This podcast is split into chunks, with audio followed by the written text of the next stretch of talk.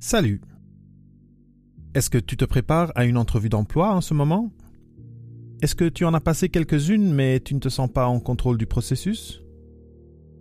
Une façon de se préparer et de se sentir plus à l'aise, plus en contrôle dans un contexte d'entrevue d'emploi, est de travailler les messages que l'on veut passer et de se pratiquer.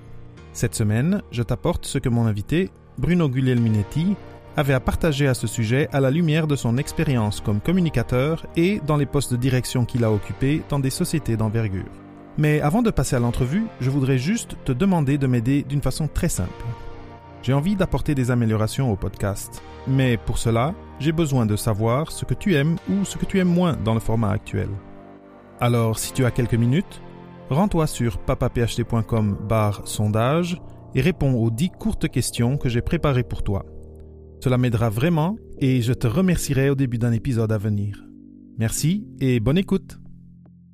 La personne qui va venir en entrevue, c'est pas compliqué. Dans sa tête, eh, ça doit être clair pour elle ce qu'elle amène à l'entreprise, ce qu'elle amène à l'organisation. Et à un moment donné, au fil de la rencontre, il va falloir clairement qu'elle puisse énoncer ce qu'elle amène comme connaissance. Donc, oui, elle va devoir présenter ce qu'elle a fait. Euh, oui, elle va devoir parler de ce qu'elle connaît de l'industrie ou du domaine des joueurs qui sont là pour savoir, pour lui dire, pour, lui dire qu'elle est présente, qu'elle connaît l'écosystème, mais surtout de faire passer le message que ce que cette personne-là amène.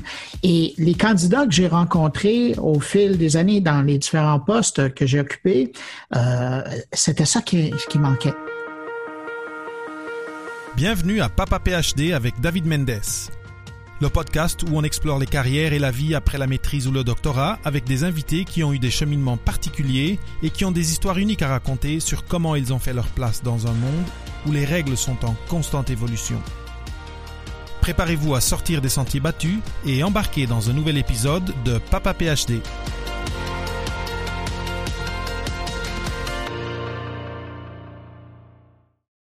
Bienvenue à ce nouvel épisode de Papa PhD. Avec moi, aujourd'hui au micro, j'ai Bruno Guglielminetti. Bruno Guglielminetti est un communicateur passionné par le numérique.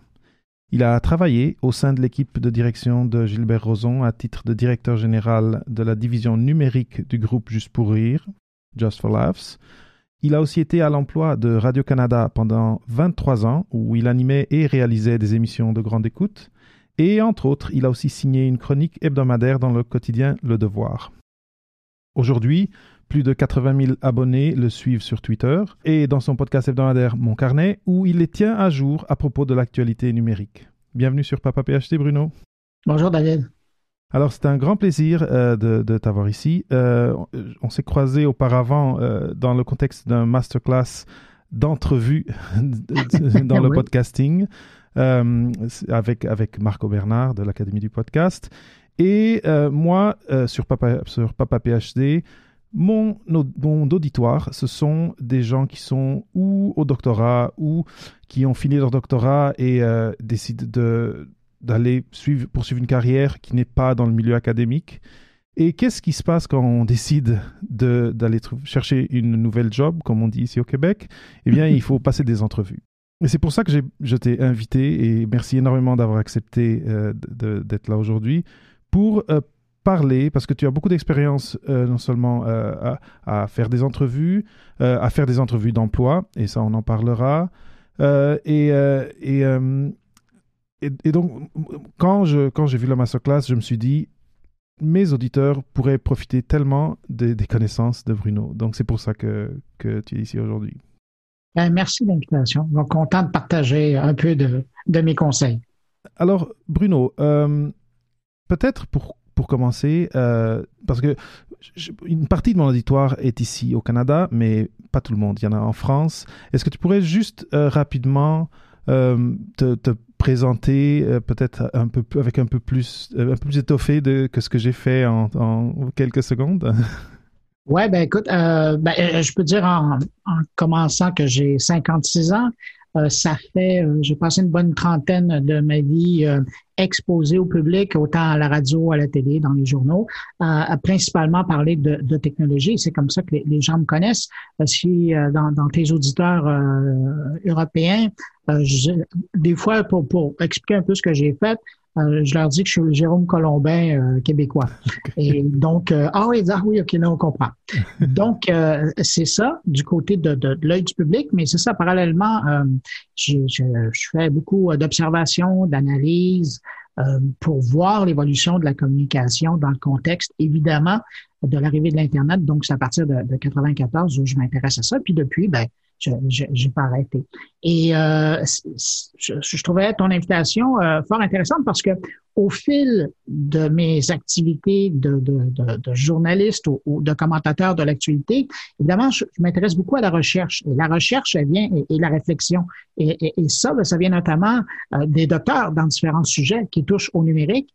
Et donc, euh, au fil des années, ben, j'ai eu la chance de rencontrer des docteurs, des postdocs euh, pour leur parler de, leur domaine. Et, chaque fois, je trouve ça fascinant parce que c'est et c'est propre à, vous, euh, c'est que vous êtes hyper spécialisé dans votre domaine, mais quand on sort de votre domaine, là, vous perdez la carte. Il y a des références qui sont pas là, ou le public en général les aurait, mais aurait jamais votre connaissance dans votre domaine. Ben eux, le, public en général est généraliste. Mmh. Euh, de, de, de, par son intérêt, de par ses connaissances, tandis que vous, vous êtes fichument euh, spécialiste, informé, même savant dans votre domaine. Mais à côté de ça, il y a, il y a, des fils qui manquent. Mhm. Et, et c'est pour ça que je trouvais ça intéressant parce que je, me suis dit, si je peux amener un peu de, de, de, de fil pour euh, raccommoder euh, certains liens qui manquent euh, plus, plus sociaux, ben, ça, ça, sera un avancement pour les gens qui t'écoutent, mais aussi pour la société parce que on veut bénéficier du savoir-faire et du savoir des, des gens qui, qui, qui, ont fait des doctorats, qui sont encore dans le doctorat ou, et qui sont passés après à, à, autre chose, dans des études encore plus poussées. Hmm.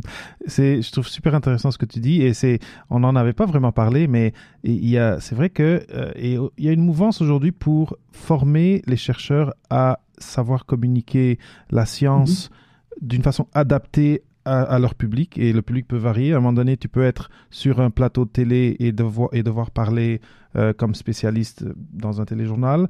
Mais après, d'un autre côté, tu peux être dans une école, dans un cégep et, devoir vulgariser d'une façon différente.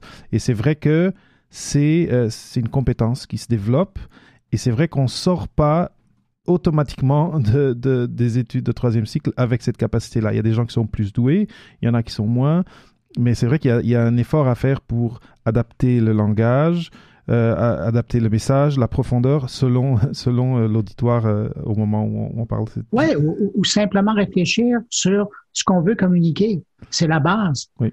C'est-à-dire que vous, vous, en savez tellement dans vos domaines respectifs qu'à un moment donné, c'est un peu le jeu de l'entonnoir. Hein. Quand vous allez rencontrer un nouveau public, qu'il soit par la télé ou qu'il soit dans une classe, avec 125 étudiants qui vous regardent, c'est pas vrai que vous allez passer en, en, une, en, une, heure ou en trois heures tout votre savoir. On oublie ça. Il va falloir faire des choix.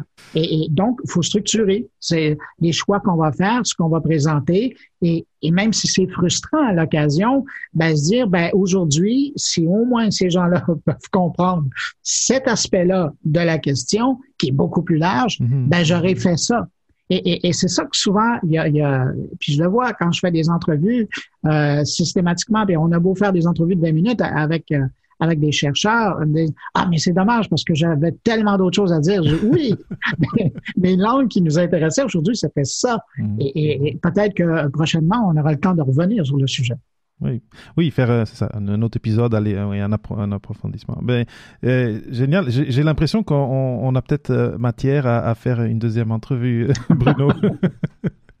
Parce que c'est une thématique très importante. D'ailleurs, c'est drôle. Aujourd'hui, je viens de publier sur Twitter comme une collection dans les entrevues passées de cinq trajets intéressants de gens qui sont allés du laboratoire à la communication scientifique. Donc c'est mm. vraiment euh, intéressant qu'aujourd'hui tu, tu, euh, tu, amènes ce sujet sur la table que, que je m'attendais pas. Mais, ah, c'est dans euh, l'air du temps. Ouais, hein, oui, c'est vrai que c'est dans l'air du temps. Et, et, maintenant, avec la COVID, on, on, parle de la pandémie, on parle de mesures de santé, on parle d'infectiologie. Et c'est vrai que c'est très, très important et très d'actualité cette question d'avoir des gens qui, oui, baignent dans la connaissance, mais oui, sont capables aussi d'apporter de, au public général une information qu'ils sont capables de digérer, de comprendre et des conseils qu'ils sont capables d'appliquer. C'est vrai que c'est très, très d'actualité. Oui, puis on dit toujours, euh, la communication, c'est oui dans les médias, mais c'est aussi devant une salle de classe. Euh, il y a des gens qui se retrouvent à charger de cours pendant qu'ils sont en train de faire leur doctorat ou, ou, pousser encore plus loin. Puis moi, je le dis toujours, il n'y a rien comme un professeur qui connaît bien sa matière, mais qui est intéressant, que quelqu'un qui est hyper spécialisé et hyper brillant, mais qui n'est pas capable de, de, passer son message. Ça, vrai. Et, ça, et puis moi, c'est ce qui m'avait fait décrocher l'université, mm. parce que j'avais des gens hyper brillants devant moi, sauf qu'ils n'arrivaient pas, ils pas à passer leur matière. Mm-hmm. Et puis, euh, c'était un problème de formatage, de communication, mais c'est là où j'ai vraiment été sensible au, problème. Oui. Puis d'ailleurs, c'est ce que tu dis, euh, c'est vrai que quand, quand quelqu'un nous demande, alors de quel professeur tu te souviens euh, que ce soit de ton enfance ou de ta jeunesse, tu vas te souvenir de celui qui était un peu drôle, qui était, euh, qui allait chercher une façon de nous faire comprendre des choses euh, peut-être un peu plus artistiques ou ou ou songer, comme on dit ici aussi. Et, et c'est vrai que non, non je, suis, je, suis, totalement d'accord avec toi que si quelqu'un est drabe, même s'il est brillant et si c'est une encyclopédie sur une thématique, c'est difficile de même des fois d'absorber cette connaissance. Oui, et, puis probablement que le, professeur qui est hyper bon communicateur euh, arrive pas, je ne vais pas à l'HP, il n'arrive pas euh, au bassin de, de mhm. l'autre enseignant qui est pas capable de passer sa, sa, matière. Mais c'est dommage. Mais, mais ça va toujours être, quand on est rendu là, devant un public, qu'il soit à la télé, qu'il soit sur un moniteur, ça va être la, différence entre les deux personnes, c'est celui qui va être capable de communiquer son savoir ou une partie de son savoir. Hmm. Donc, avant qu'on passe à, d'autres choses, ce que je retire de ce que tu dis, c'est il faut, surtout quand on, vient d'un domaine, on est, on est rendu, c'est vrai qu'à la fin d'un doctorat, on est rendu spécialiste de quelque chose de très petit, mais on, on, est allé très profond dedans. Et donc, le message que je retire de ce que tu dis, c'est il faut apprendre à, euh, à, à ne pas vouloir prendre de, grosses, de trop grosses bouchées et à, et à dire cette, cette chose-là, je la laisserai pour une autre fois. Parce que le. Ben, encore une fois, ça dépend de qui est devant, qui est devant toi. Mais donc, de choisir qu'est-ce qu'on va dire, ne pas tomber dans la tentation d'aller et de dire encore une autre chose et encore une autre chose, mais de bien travailler ces deux, trois points qu'on a choisis pour, pour cette classe-là ou pour cette entrevue-là ou pour, pour ce spot-là. Oui, puis c'est, et surtout de ne pas entrer dans la micro, euh, dans le micro détail, mm-hmm. qui pour vous est important, mais qui pour le public en général, pour comprendre l'histoire que vous leur racontez, c'est pas nécessaire. Mhm. Vous allez euh, juste rajouter de l'information, tu sais, de, de l'hyper-granularité. à un moment donné, quand on raconte une histoire, c'est je vous dis que il y a quelqu'un qui est rentré dans une pièce et il a fait telle chose. J'ai pas besoin de vous dire la, couleur de la poignée et où elle avait été faite et en quelle année. Non, l'important c'est que la personne est rentrée dans la pièce et elle a dit quelque chose. Mhm. Mhm. À, à, un moment donné, c'est ça. Il faut. Mais pour arriver à ça, il faut se poser des questions.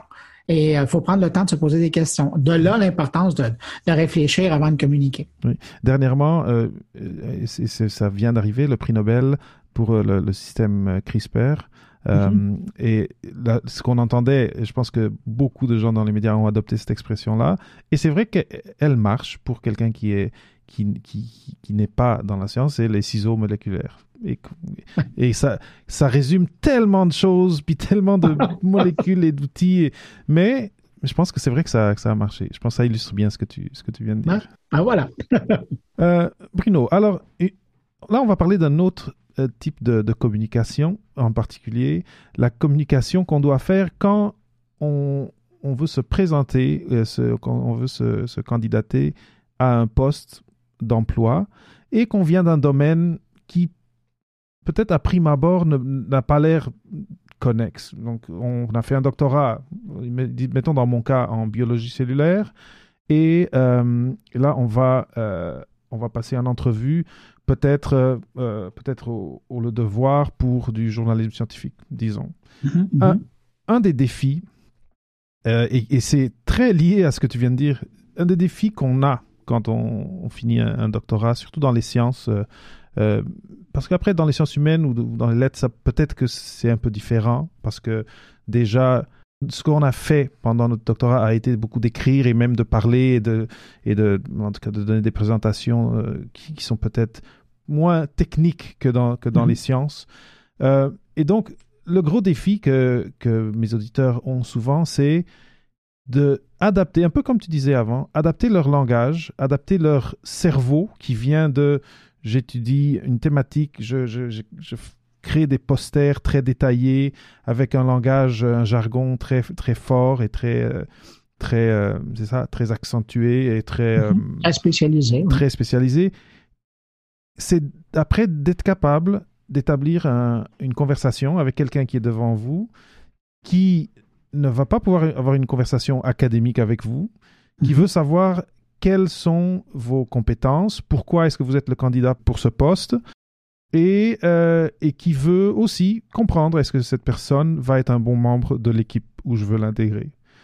Et, euh, et je pense que le défi est un petit peu, euh, est un petit peu parallèle à, ce- à celui que tu viens de mentionner, donc de, de vulgariser de la science ou de la connaissance. Mais après, il y a des particularités. Euh, et donc, ma, ma question pour toi, étant donné que tu as dû monter des équipes, euh, et quand tu étais, surtout quand tu étais euh, euh, directeur euh, euh, À Radio-Canada ou à oui. Juste pour rire au chez. National. oui. Et je pense que le, le point où, quand- où moi je voulais partir, c'est. J'imagine que tu as, il y a beaucoup, beaucoup de monde que tu as, dû interviewer et tu as, sûrement dans ta tête, peut-être involontairement, fait une liste des erreurs, des choses à ne pas faire. Est-ce que tu penses que ce serait un bon point de départ pour après aller décortiquer ça et aller trouver les bons coups et les bons conseils? Oui, on peut. Euh, mais, mais c'est sûr que moi, la première chose qui, qui m'a toujours marqué, et, et, et j'entendais presque dans, dans ta prémisse Mhm. avant la question, la personne qui va venir en entrevue, c'est pas compliqué. Dans sa tête, eh, ça doit être clair pour elle ce qu'elle amène à l'entreprise, qu'elle amène à l'organisation. Et à un moment donné, au fil de la rencontre, il va falloir clairement qu'elle puisse énoncer ce qu'elle amène comme connaissance. Mhm. Donc, oui, elle va devoir présenter ce qu'elle a fait. Euh, oui, elle va devoir parler de ce qu'elle connaît de l'industrie ou du domaine, des joueurs qui sont là pour savoir, pour lui dire, pour, pour, pour lui dire qu'elle est présente, qu'elle connaît l'écosystème, mais surtout de faire passer le message que ce que cette personne-là amène. Et les candidats que j'ai rencontrés au fil des années dans les différents postes que j'ai occupés, euh, c'était ça qui, qui manquait OK. ceux qui qui, euh, qui qui attrapaient pas ou, ou à la limite ceux qui attrapaient ma, ma- mon attention, c'était ceux qui arrivaient avec cet élément-là. Ça peut être subtil comme ça peut être pas trop subtil, mais l'idée là-dedans, c'est pourquoi je t'embaucherai? Qu'est-ce que tu vas amener à notre organisation que la personne que je vais rencontrer à- à- avant, après toi et celle que j'ai rencontrée avant toi ne pourrait pas amener? Mhm. tous, dans vos différents domaines d'expertise, vous avez un savoir que la plupart des gens n'ont pas. Et puis, évidemment, le contexte n'est pas le même si un employeur vous contacte. Ça veut dire que si l'employeur vous contacte, c'est parce qu'il reconnaît votre expertise, votre champ d'intérêt, et puis, euh, ben, il vient faire du maraudage pour voir s'il pourrait pas vous ramener chez vous. Donc, vous partez avec au moins euh, ben, deux bons coups au bâton. Mhm. Et ça prend un troisième pour, pour, euh, pour faire les buts, là. Oui. Et à l'inverse, ben, si c'est vous qui vous présentez à un poste parce que vous le trouvez intéressant, ben là, il va falloir faire la différence. Et faire la différence, c'est dire, moi, ce que j'amène. Mhm. Et, et euh, dans le côté langage, parce que, euh, encore une fois, quand on, on est habitué quand même, on- qu'on soit en sciences, en maths ou en, bi- en- dans les sciences euh, de la vie, on est habitué à aller à des conférences, on a un poster à côté de nous et là, on, on va, on parle des données, on, on a des, des chiffres, on a des, des probabilités, on a, euh, euh, on a des, des- c'est ça, de, de la, signifi- la signification stat- statistique. Euh, On est, on est très, on se supporte beaucoup sur les données. Mhm. On va aller profond dedans et disons que notre euh, robustesse, elle, elle est là. Elle est sur, sur les données. C'est comment le, le terme maintenant il m'échappe. C'est euh, euh, c'est ça. C'est la science fondée sur les données. Donc c'est un peu nous comme chercheurs, on est aussi fondés sur les données. C'est c'est ça notre notre euh, passeport ou no- notre image qui nous représente dans le milieu de la recherche. Mais après, quand on, on s'en va du milieu de la recherche et on vient dans une organisation euh, qui n'est pas académique, bon, euh, le nombre d'articles qu'on a publiés, euh, quelqu'un m'a déjà dit en entrevue que personne, quand je suis sur, quand je suis, que j'ai commencé à interviewer, ça, c'est plus jamais personne m'a demandé combien d'articles j'avais, j'avais publié. euh, comment, comment un peu, qu'est-ce qu'on peut faire, qu'est-ce, qu'est-ce que, comment on peut s'entraîner à adapter notre niveau de langage et à, est-ce que, est-ce que tu conseilles de, d'écrire un script, de le pratiquer, euh, de pratiquer avec quelqu'un euh, peut-être du domaine où on, où on veut accéder? Quels sont des trucs, c'est ça, des astuces qu'on pourrait, euh, pourrait utiliser pour, pour nous faciliter cette tâche et avoir cette conversation que, que tu disais de dire voici ce que je viens. Parce qu'il faut arriver au voici ce que je viens contribuer à votre Tout à fait. Tout à fait. Ben, c'est sûr que moi, je dis toujours, puis c'est pas moi qui l'ai inventé, je le répète, ah, mais ça fait longtemps que je le répète, les meilleures improvisations sont celles qui sont préparées. Euh, et donc, dans, dans ce contexte-là, oui, si vous avez un ami qui est près de vous, si vous êtes un ami du domaine qui est près de vous, si vous pouvez jouer le jeu, mais sérieusement, de l'entrevue, je pense que vous en sortirez gagnant, que ce soit même une fois ou à la limite que vous fassiez à la reprise une fois, deux fois. vous savez, moi, j'ai, moi, je l'ai appris personnellement, mais par la suite, je l'ai conseillé aux gens que, que je coachais, que je suivais, que, dont je poussais la carrière. Je dis, profite toujours des entrevues et surtout même de, et surtout celles dont tu vas pas décrocher le, le poste. OK. Et assure-toi de faire de la rétroaction avec ces gens-là en disant pourquoi je n'ai pas obtenu le poste? Si vous aviez un conseil à me dire, ce serait quoi? Et donc, avec le temps, on apprend de nos erreurs, mhm. on apprend de où on, a plus ou moins bien performé. Mais l'idée là-dedans, puis j'aime bien euh, ce que tu proposais, David, c'est d'abord et avant tout de réfléchir à ce qu'on veut dire. Qu'est-ce qui est important? Ça revient encore à ce qu'on disait au début, hein, de, de, de, euh, prioriser ce qu'on veut, euh, on veut faire. Parce que, par exemple, je prends quelqu'un qui aurait fait on jase. La, recherche poussée en biologie, mm-hmm. euh, il y a un champ d'expertise qui a développé. Mais peut-être que l'organisation pour laquelle il va aller, il veut postuler, il va aller, euh, c'est un ministère. Peut-être que c'est une entreprise privée qui travaille dans, dans, dans, des solutions euh, euh, biomédicales. Bon, ben, à un moment donné, c'est beaucoup plus large que le champ dans lequel il a étudié. Son expertise va être importante, mais c'est beaucoup plus large. Alors, de s'assurer que dans sa présentation, il va faire miroiter ou mettre en valeur l'expertise large qu'il a et non pas Évidemment, si on sent que la, question euh, porte sur la chose et que la personne est un petit peu plus curieuse de savoir, et vous particulièrement, vous avez étudié sur quoi? Mm-hmm. Qu'est-ce que vous trouviez intéressant? Qu'est-ce qui vous a amené à faire cette recherche-là? Ça, c'est autant une question qu'on pose pour savoir comment la personne réfléchit, euh, c'est quoi ses motivations, et qu'est-ce qu'elle fait une fois qu'elle est motivée? Mm-hmm. C'est toujours les questions ne sont jamais gratuites dans l'entrevue. Hein. Alors on apprend autant sur la façon de répondre que sur la réponse elle-même. Et, donc, c'est important, et je reviens donc à cette idée-là, de pratiquer parce que ça va vous permettre, et enregistrez-vous, s'il vous plaît. Prenez le temps de mettre un petit téléphone, comme ça, la personne va vous donner une rétroaction, votre ami là, va, va vous donner une rétroaction, mais vous, vous allez pouvoir voir ça a été quoi votre réaction? Mhm. Et, la caméra mettait là sur vous, pas, pas sur les, deux, là, sur votre ami. Et assurez-vous de vous regarder. Ça va peut-être être difficile la première fois, et tranquillement, vous allez vous apprivoiser. Et, et, ça va vous permettre de voir même, parce que dans, dans le langage verbal, c'est une chose, mais dans le langage physique, il euh, faut se regarder parce que ça arrive avec le stress d'une entrevue qu'on dise quelque chose, mais que notre corps dise l'inverse. Oui. euh, ou, ou, ou, fait une négation ou fait un retrait alors qu'on veut montrer qu'on est intéressé. Ben, faut voir comment on, réagit. Euh, par rapport à par rapport à une, circonstance, par rapport à, certaines questions. Et si on voit qu'on qu'on a la difficulté à gérer une, une question, ben c'est de l'approfondir. OK, ben ça, j'ai des problèmes avec ça. Qu'est-ce que je fais avec ça? Et c'est de travailler jusqu'au moment où on sent Bon, écoutez, c'est pas la, la question qu'on va le plus aimer, mais euh, on, se sent bien, on se sent plus à l'aise d'y répondre. Mm-hmm. euh, et, et, c'est ça. Alors, ça va vous permettre, et ce jeu-là, de pratiquer une fois, deux fois, trois fois, ben, va vous mettre en confiance. Et puis après, quand vous irez à, la vraie entrevue, ben, ça sera déjà moins, un peu moins stressant. Eh bien, il fallait que Bruno vienne sur le podcast pour que je mette à jour ma liste de conseils préférés. Non seulement il recommande de simuler des entrevues, mais aussi de se filmer pour observer et prendre conscience du non-dit, du langage corporel qui peut passer sous notre radar quand on est sous la pression d'une entrevue d'emploi. Aujourd'hui, avec nos téléphones intelligents, c'est très facile de le faire, donc ne manque pas cette occasion de t'améliorer, mais aussi d'en apprendre un peu plus sur toi-même. D'ailleurs, c'est un truc qui te servira dans d'autres contextes. Si tu as une communication orale à faire, par exemple. Et ça me rappelle mon premier emploi frais sorti de l'université.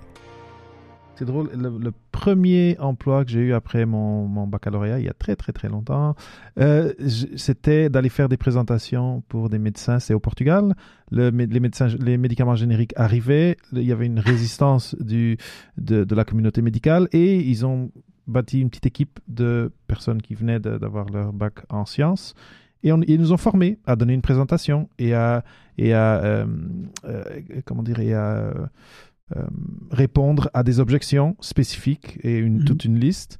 Et ils nous ont filmé. Ils nous ont fait passer la présentation, ils nous ont filmé. Et c'est vrai que c'est étrange de se voir puis de voir comment on tient nos mains ou que qu'est-ce que les petits euh, le petit tout le non verbal qui peut arriver quand on est peu à l'aise ou quand euh, c'est vrai c'est mais ça fait très longtemps j'y avais pas pensé puis c'est vrai que ça peut être très très intéressant ça peut donner des résultats très très intéressants et surprenants tu sais David c'est pour certaines personnes ben toi tu l'as vécu donc tu le sais mais pour certaines personnes qui nous écoutent ça peut tellement sembler banal. Mm-hmm. Et gardez en tête qu'à qualité égale, ça sera toujours le candidat qui passe le mieux au niveau de la communication, autant euh, verbale que, physique, qui va l'emporter. Parce que les mm-hmm. gens vont avoir été plus à l'aise avec cette personne-là. Puis ils se disent, ben oui, mais moi, au quotidien, je vais devoir travailler avec cette personne-là. Là. Alors, à qualité égale, à connaissance égale, c'est celui qui va, qui, qui, va, en tout cas, apparemment avoir moins de difficultés à, à communiquer, qui, c'est sûr qu'il va l'emporter. C'est drôle parce que j'allais précisément te poser cette question de, imagine que tu as cinq candidats qui, sur papier, sont pareils, qu'est-ce qui fait la différence? Et tu viens, tu viens de le dire, c'est génial. Par exemple, euh, aujourd'hui, à cause de cette situation de, de confinement de, divers degrés autour du monde, euh, les entrevues, quand elles arrivent, et, elles sont sur Zoom ou sur, sur mm-hmm. ordi.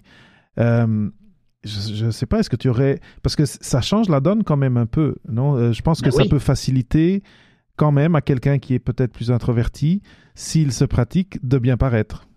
Hmm. Oui, ben là, c'est intéressant que tu abordes cet angle-là parce que ça, c'est quelque chose qui se rajoute.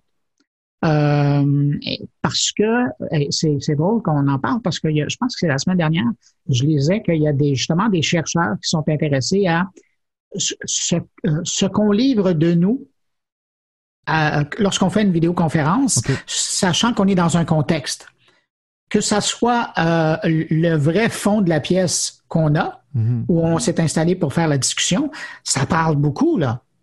Euh, et il faut être conscient de ça, ou que ce soit même le fond d'écran qu'on décide d'ajouter. Mm-hmm. Parce que mon, maintenant, la plupart des vidéoconférences, des systèmes de vidéoconférence permettent d'ajouter un fond. Mais le choix éditorial que vous allez faire comme fond, euh, si c'est un écart de Star Trek ou si c'est euh, euh, des photos d'un de, de, de, laboratoire ou, ou euh, c'est un paysage incompréhensible, ben ça va parler, ça va parler de vous. Alors il faut être conscient que ce qu'on, c'est vraiment le cas de le dire, ce qu'on projette à l'écran quand on est en rencontre, en vidéoconférence, parle beaucoup sur nous, mhm. avant même qu'on ait dit un mot. Mhm, mhm. C'est euh, vrai, j'avais pas pensé à ça, mais euh, et c'est vrai que avec avec le confinement, on a commencé à beaucoup entendre parler de Zoom et des des des erreurs stratégiques que certaines personnes ont faites au, fil du temps. Euh, et, euh, mais c'est intéressant, dans, dans, le contexte d'une entrevue d'emploi, c'est encore plus important et c'est vrai que c'est quelque chose à, à, penser, peut-être un fond d'écran. Et, même l'habillement aussi. Là, je parlais du décor, mais l'habillement est important. Vous devriez, quand vous allez avoir cette rencontre-là euh, en vidéoconférence, vous devriez être habillé comme vous auriez décidé de vous habiller si vous aviez dû aller vous rendre sur le lieu pour faire l'entrevue.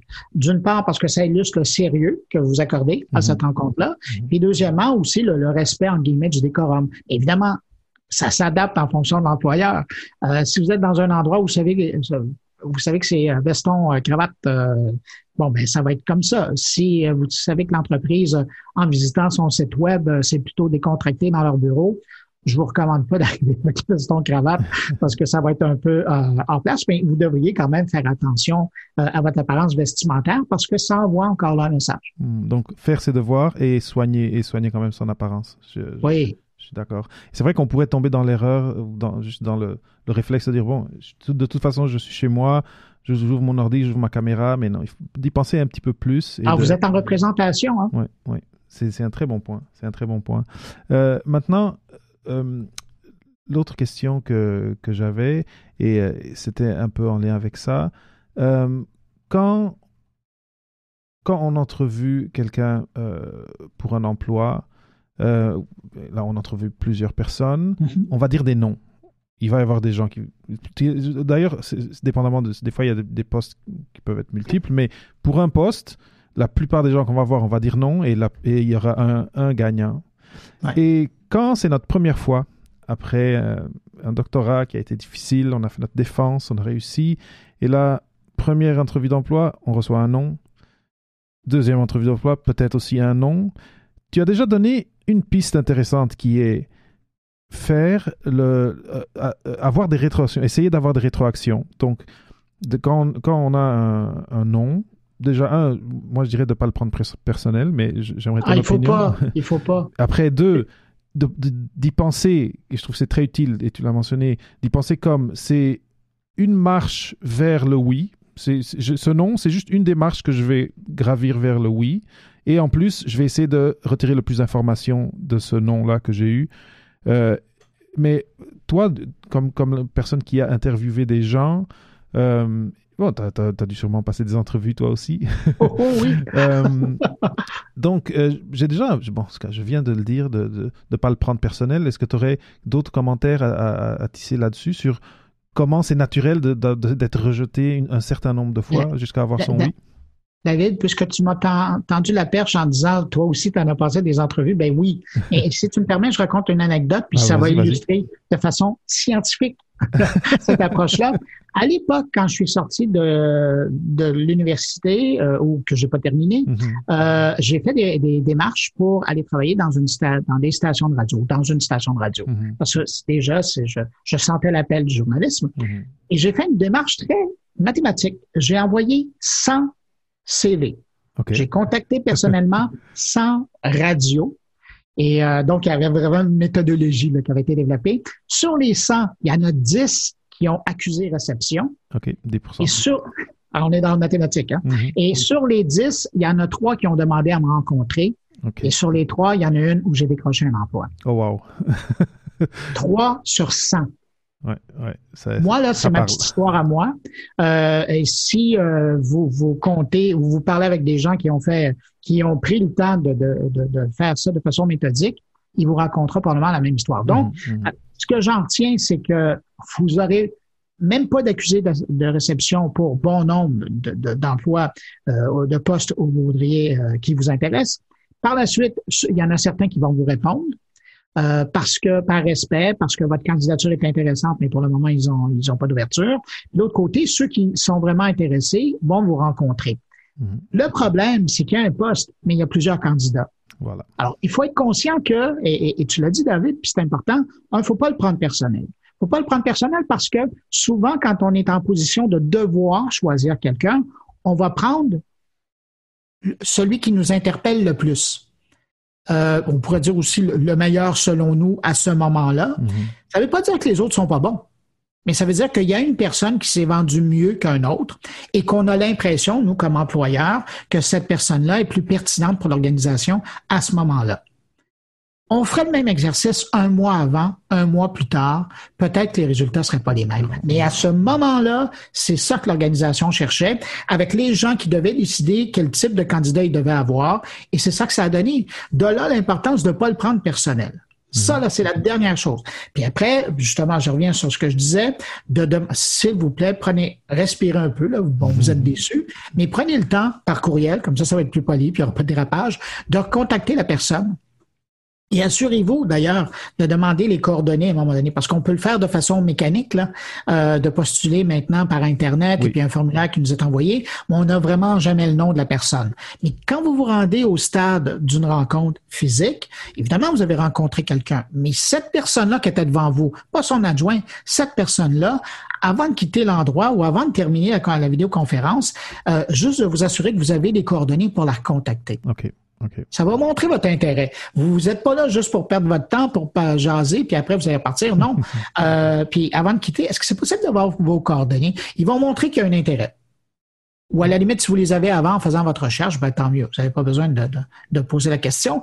Et puis après, ben, euh, ça s'arrête là. Donc, l'entrevue, vous aurez le verdict. Si est négatif, vous pouvez contacter cette personne-là. Elle a été là et vous a posé des questions. Donc, vous pourriez de façon proactive demander euh, ben, merci de m'avoir accueilli. Euh, je comprends que je ne suis pas le candidat, mais j'aimerais savoir qu'est-ce qui a fait la différence. Oui. Alors, normalement, les gens vont être honnêtes, vont le dire tel que tel candidat était meilleur à cause ou, ou répondait plus à, à, à, nos besoins ou euh, puis est-ce qu'il y a quelque chose que je devrais améliorer? C'est important de demander. Oui. et à partir de là ben, vous avez deux pistes alors, si vous avez une entrevue, deux entrevues, trois entrevues qui vont mal, à chaque fois que vous avez fait de, de la rétroaction, vous avez demandé de la rétroaction et vous avez obtenu ça, ben là, au moment donné, au troisième, là, vous devriez être pas mal meilleur parce que vous avez, j'espère, travaillé sur les points à améliorer. Alors, chaque fois que vous allez retourner en entrevue, ben vous allez vous améliorer. Et c'est vrai en vidéoconférence et c'est vrai aussi en, en entrevue en personne. Mm -hmm c'est scientifique aussi. ce, que, oui. ce que tu dis, c'est très logique. Maintenant, tu as mentionné quelque chose et il n'y a, y a, pas longtemps, parce que comme tu disais, euh, maintenant on peut postuler par Internet, c'est très impersonnel, on met des, des pièces jointes et, euh, et après on, on a... C'est parti. C'est parti. Et euh, j'ai entendu quelqu'un dire, essayez quand même d'aller sur le site web de, de l'organisation, de, de, découvrir quelle est la personne qui va recevoir votre courriel pour au moins euh, adresser, disons, votre carte, votre euh, lettre de motivation à la personne au lieu de juste dire monsieur, madame. Est-ce que c'est quelque chose que tu conseillerais? Toi, toi oui. tu as dit que ouais. tu, tu, as contacté personnellement les 100, les 100, euh, les 100 différentes personnes, j'imagine, des ressources humaines quand tu avais fait ton, ton quand tu avais postulé pour les 100 postes, comme tu as dit. Ah, écoute, moi, j'avais été directement, j'avais envoyé au directeur des stations. OK. Ouais parce que je voulais être sûr qu'eux le reçoivent et eux le voient, parce que dans le fond, dépendamment de la taille des stations, c'est un peu eux qui ont l'imprimatum. Okay, okay. euh, mais pour revenir à, à, ce que tu disais, puis on l'a évoqué rapidement tout à l'heure, puis merci de le ramener, la recherche avant une entrevue, peu importe qu'elle soit en vrai ou en vidéoconférence, c'est ça qui c'est la condition sine qua non. Mm -hmm. On va pas se présenter devant quelqu'un pour lui parler sans savoir un peu c'est quoi l'entreprise, l'organisation. Oui, le poste nous intéresse, mais dans le fond, qu'est-ce qu'ils font eux? Puis on sera surpris à l'occasion en faisant des recherches que ah ben ils ont travaillé sur tel projet, il y a tel truc, ça ça m'avait intéressé. Mais quand viendra le temps justement de, de, de, de postuler, euh, il y a toujours euh, dans les formulaires, euh, j'allais dire automatiques, on a les formulaires en ligne, mm. il y a pas toujours, mais souvent, très souvent, il y a toujours un, un petit espace à la fin qui permet d'ajouter des commentaires. Okay. Et ça, n'hésitez pas. Si vous avez fait une recherche, vous avez trouvé des choses qui vous allumaient, ben de le mentionner. Votre lien par rapport à cette question là euh, que vous avez connu telle personne-là, euh, que c'est un sujet qui sur lequel vous travaillez, que vous avez déjà écrit. Euh, même un hyperlien, peut-être à la limite, certains permettent de le faire. Okay. C'est une valeur ajoutée que vous faites. Puis, effectivement, si vous êtes capable de trouver ultimement qui sera la personne qui va faire le choix, ben, il n'y a rien comme un courriel. -hmm. Parce que vous savez, et puis ça, c'est ça, je l'ai vu euh, autant à Radio-Canada que dans le secteur privé. Ce qui peut faire la différence, là, quand, à deux candidats euh, de même niveau ou de même capacité au moment selon leur présentation, ce qui fait, ce qui peut faire la différence, c'est l'intention de, de, de d'avoir ce, ce, ce job-là. Mm -hmm. Parce qu'on se dit, c'est cette personne-là, puis c'était tellement vrai particulièrement quand j'embauchais des recherchistes ou des journalistes, mmh. parce que je me disais, s'ils mettent autant d'efforts à postuler sur ce job-là qu'à aller chercher des invités qu'on veut avoir pour mmh. l'émission, ça va bien marcher. et, et c'est ça, il faut montrer qu'on la veut, cette job-là, et, et, pas tout simplement, il n'y a personne là, qui va cogner à votre porte. Ben, dans certains cas, c'est pas vrai. Il y a, il y a, oui, un jour, quelqu'un va cogner à la porte de votre laboratoire en disant on voudrait vraiment travailler avec vous. Mmh. Euh, mais, mais, ça, c'est une histoire de, de c'est une belle histoire, puis c'est peut-être quoi, un chercheur sur 1000, ça, on peut pas 2000, dessus, 5000, ouais, ouais. on peut pas compter là-dessus. Alors donc, ben, il faut faire ses démarches et il faut prendre tous euh, les moyens pour, euh, pour montrer son enthousiasme par rapport à un poste. Mmh, mmh. Mais je, je, suis d'accord. Et, et en tout cas, là, on arrive, j'hésite un peu parce que je vois le temps, le temps j'ai mon timer ici, et on arrive vers la fin de l'entrevue. Et je pense que c'est le moment parfait pour venir chercher une affaire qui est proche un peu de tes passions, de, tes, de, tes, euh, de ton dada, disons, pour la technologie, qui est aujourd'hui, quand on est un candidat, les employeurs vont essayer de nous connaître en ligne. Et euh, bon, une plateforme que moi, souvent, je dis, même aux chercheurs qui pensent pas encore sortir du, milieu académique, d'investir dessus, c'est LinkedIn. Est-ce que tu serais d'accord? Et combien, pour toi, tu penses qu'il est important aujourd'hui d'investir et de bien travailler sa présence en ligne sur des plateformes professionnelles, disons? Euh, ben, Moi, je dirais sur toutes les plateformes. Euh, LinkedIn, c'est sûr que c'est la première plateforme au niveau professionnel. Donc, la moindre des choses, c'est d'avoir les informations de base qui sont là-dessus. Euh, et malgré le fait qu'on ne va pas vous poser la question si vous avez publié, c'est important de dire que vous avez publié, mhm. au moins sur LinkedIn. Donc, s'il y a des gens qui sont intéressés, ils vont le savoir. Mais donc, de nourrir son profil professionnel sur LinkedIn, ça, c'est incontournable. Ça, c'est une chose.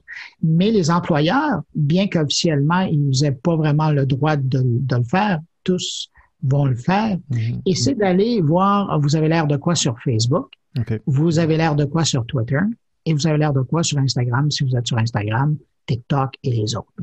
Euh, pourquoi? Parce qu'on veut savoir un peu qui est cette personne-là. Euh, pas ben, visuellement dans certains cas. il y a peut-être des gens qui vont être euh, curieux de savoir si c'est une grande personne, une petite personne. Hmm. bon. Mais beaucoup plus pour savoir qu'est-ce qui l'intéresse dans la vie. comment il se présente, comment comment il se comporte, euh, quels sont euh, ses, ses, idéaux, sa vision du monde? Et ça, cette année-là, en 2020, malheureusement, dû à, la pandémie, c'est particulièrement euh, révélateur tout ce mhm. qui s'est publié sur les réseaux sociaux. Et j'ai bien des gens, puis je leur souhaite pas, mais j'ai bien peur qu'il y ait bien des gens qui n'auront pas de poste dû à tout ce qu'ils ont pu écrire pendant la pandémie parce qu'un employeur va dire hmm, Je suis pas sûr que quelqu'un comme ça, je veux qu'il vienne travailler chez nous.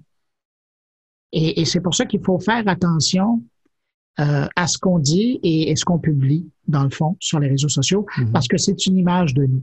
Alors, autant sur LinkedIn, on peut avoir l'air hyper professionnel, mais de l'autre côté, sur les réseaux sociaux, on peut avoir l'air du plus grand irresponsable.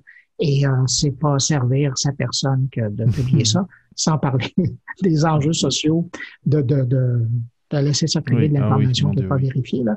Mais, euh, mais donc, c'est ça. Alors, il faut faire attention. Son image sur les réseaux sociaux, c'est, je vous dirais, depuis dix ans, euh, les gens, euh, au niveau de l'embauche, regardent les réseaux sociaux pour voir ce que ça a l'air, ce que ça donne, mm-hmm. ce que ça dit d'un individu. Et ça J'avais pas pensé au côté réseaux sociaux euh, non professionnel, mais, mais, merci de, le mentionner et je pense que les auditeurs vont, vont prendre note et, euh, et, euh, et, faire attention à, ce qu'ils partagent parce que parce que c'est ça, les employeurs ils vont regarder. Très intéressant. Bruno, moi, là on arrive vraiment à la fin et un peu pour, pour résumer, pour donner peut-être trois points que j'ai trouvé étaient très importants dans, dans, tout ce qu'on a pu couvrir pendant cette entrevue. Premièrement, je dirais, et je vais essayer d'être un peu logique dans la, séquence, faire ses recherches. Donc, si on veut un emploi, essayer de savoir qui, est l'entreprise, comme euh, qu'est-ce qui motive l'entreprise, quelles sont les valeurs de l'entreprise, euh, quels sont les projets aussi, tu l'as mentionné, numéro un. Donc faire ses devoirs avant d'aller en entrevue ou d'interagir avec quelqu'un qui embauche. Deux, quand il y a cette interaction, euh, bien se présenter. Et là, on vient de parler d'une autre façon de bien se présenter qui est en ligne, dans notre présence en ligne. C'est important et aujourd'hui, c'est, c'est crucial, comme tu viens de le mentionner.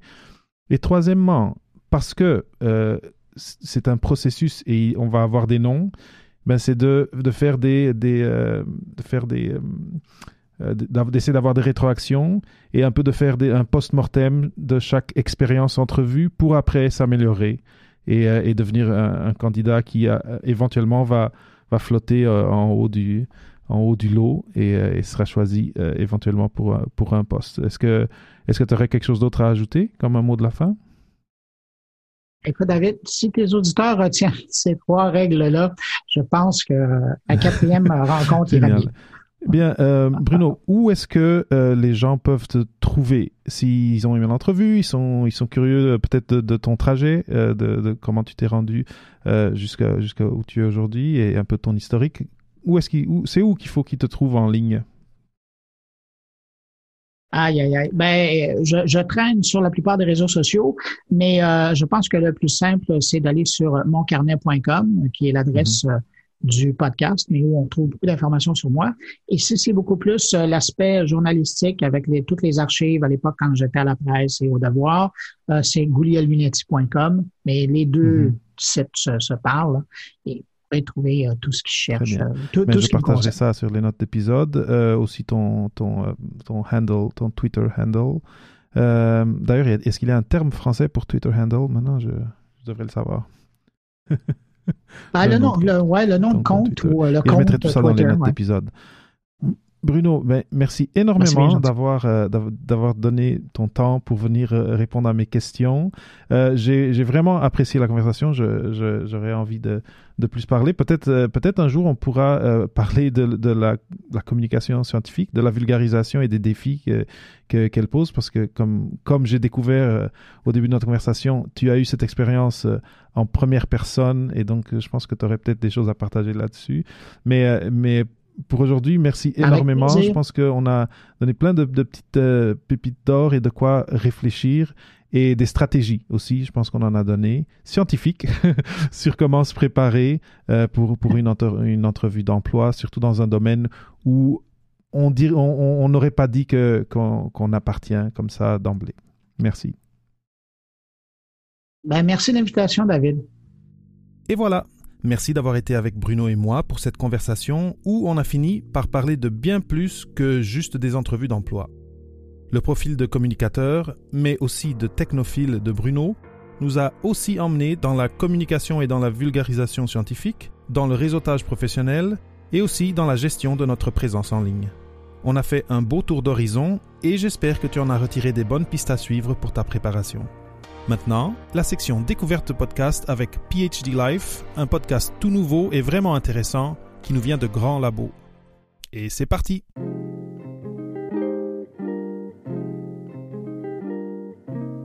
Salut, c'est Mathieu. Bienvenue dans PhD Life, le podcast des jeunes chercheuses et des jeunes chercheurs. Tous les 15 jours, un vendredi sur deux, on se parle sans tabou des hauts et des bas de la vie des doctorantes et des doctorants que vous êtes, en revenant avec plusieurs invités sur une question qui vous concerne au quotidien dans votre vie de jeune professionnel de la recherche. Mais ça fait trois ans que je dois rendre ma thèse. C'est idiot, mais je fais une dépression là. Une thèse euh, sur quoi? Les chevaliers paysans l'ont mis au lac de Paladru. Pardon? Si votre encadrant ne répond plus à vos mails depuis un mois, si votre entourage ne comprend rien à vos recherches, si vous ne savez pas quoi faire après la thèse, si vous vous sentez atteint du syndrome de l'imposteur, ou si vous vous demandez comment vous y prendre pour finir de rédiger ce satané chapitre, alors ce podcast est peut-être fait pour vous. À bientôt dans PhD Life. Et voilà, c'est tout pour cette semaine. Tu peux réécouter cet épisode ou les épisodes de la saison 1 sur papaphd.com en recherchant la catégorie français. Merci d'avoir été à l'écoute et à bientôt. Merci d'avoir écouté un autre épisode de Papa PhD. Rendez-vous sur papaphd.com pour les notes d'entrevue et pour d'autres sujets de réflexion à propos des choix de carrière après la maîtrise ou le doctorat. Ça me fera toujours plaisir de partager des histoires inspirantes, des nouvelles idées et des ressources utiles sur le podcast. Donc assurez-vous de vous abonner sur iTunes ou sur la plateforme de votre choix pour être à jour avec nos thématiques et pour connaître nos derniers invités.